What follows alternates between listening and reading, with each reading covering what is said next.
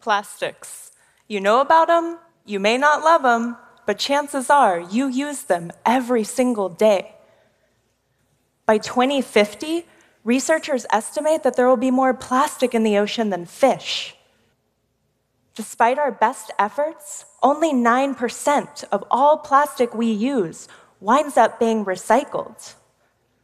And even worse, plastic is incredibly tough and durable, and researchers estimate that it can take anywhere from 500 to 5,000 years to fully break down. It leaches harmful chemical contaminants into our oceans, our soil, our food, our water, and into us. So, how did we wind up with so much plastic waste? Well, it's simple. Plastic is cheap, durable, adaptable, and it's everywhere. But the good news is, is there's something else that's cheap, durable, adaptable, and everywhere. And my research shows it may even be able to help us with our plastic pollution problem. I'm talking about bacteria.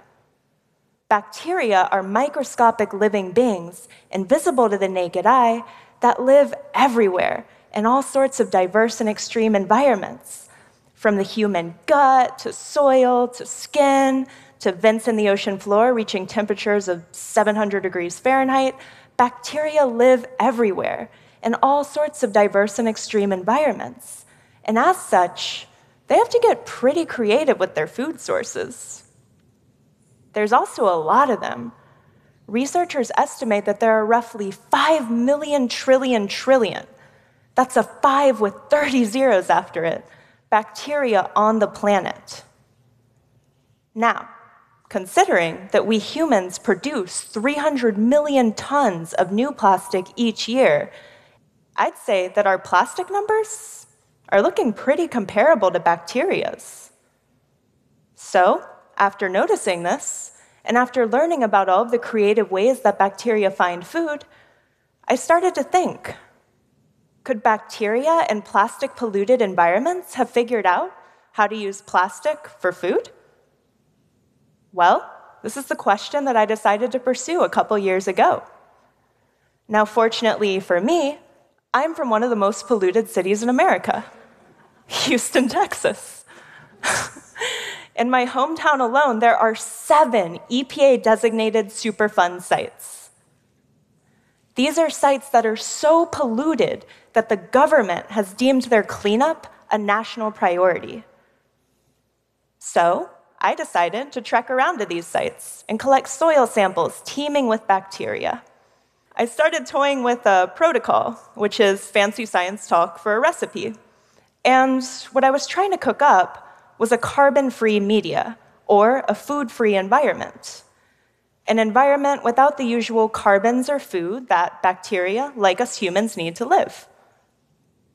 Now, in this environment, I would provide my bacteria with the sole carbon or food source. I would feed my bacteria polyethylene terephthalate, or PET plastic. PET plastic is the most widely produced plastic in the world. It's used in all sorts of food and drink containers, with the most notorious example being plastic water bottles, of which we humans currently go through at a rate of 1 million per minute. So, what I would be doing is essentially putting my bacteria on a forced diet of PET plastic and saying which, if any, might survive or hopefully thrive.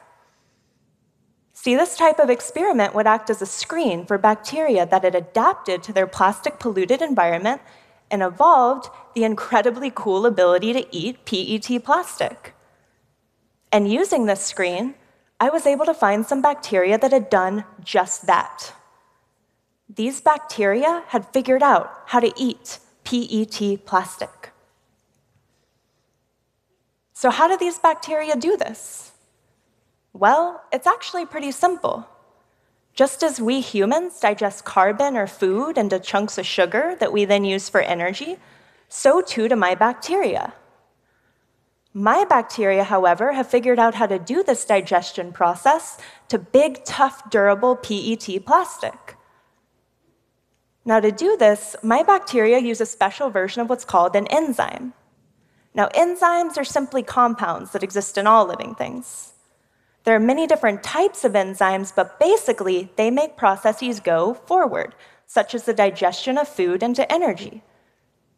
For instance, we humans have an enzyme called an amylase that helps us digest complex starches, such as bread, into small chunks of sugar that we can then use for energy. Now, my bacteria have a special enzyme called a lipase that binds to big, tough, durable PET plastic and helps break it into small chunks of sugar that my bacteria can then use for energy. So basically, PET plastic goes from being a big, tough, long lasting pollutant to a tasty meal for my bacteria. Sounds pretty cool, right? And I think given the current scope of our plastic pollution problem, I think it sounds pretty useful. The statistics I shared with you on just how much plastic waste has accumulated on our planet are daunting. They're scary. And I think they highlight that while reducing, reusing, and recycling are important, they alone are not going to be enough to solve this problem.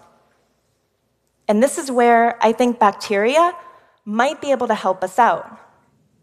But I do understand why the concept of bacterial help might make some people a little nervous. After all, if plastic is everywhere and these bacteria eat plastic, isn't there a risk of these bacteria getting out in the environment and wreaking havoc? Well, the short answer is no, and I'll tell you why. These bacteria are already in the environment.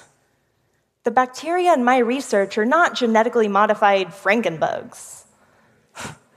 These are naturally occurring bacteria that have simply adapted to their plastic polluted environment and evolved the incredibly gnarly ability to eat PET plastic.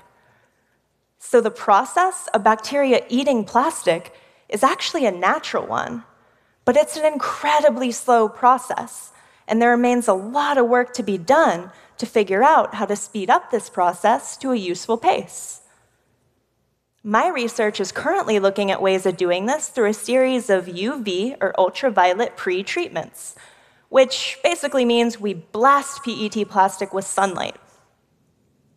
We do this because sunlight acts a bit like tenderizer on a steak, turning the big, tough, durable bonds in PET plastic a bit softer and a bit easier for my bacteria to chew on. Ultimately, what my research hopes to do is create an industrial scale contained carbon free system, similar to a compost heap, where these bacteria can thrive in a contained system where their sole food source is PET plastic waste. Imagine it, one day, being able to dispose of all of your plastic waste in a bin at the curb that you knew was bound for a dedicated, bacteria powered plastic waste facility. I think with some hard work, this is an achievable reality. Plastic eating bacteria is not a cure all, but given the current statistics, it's clear that we humans, we could use a little help with this problem. Because people, we possess a pressing problem of plastic pollution, and bacteria might be a really important part of the solution. Thank you.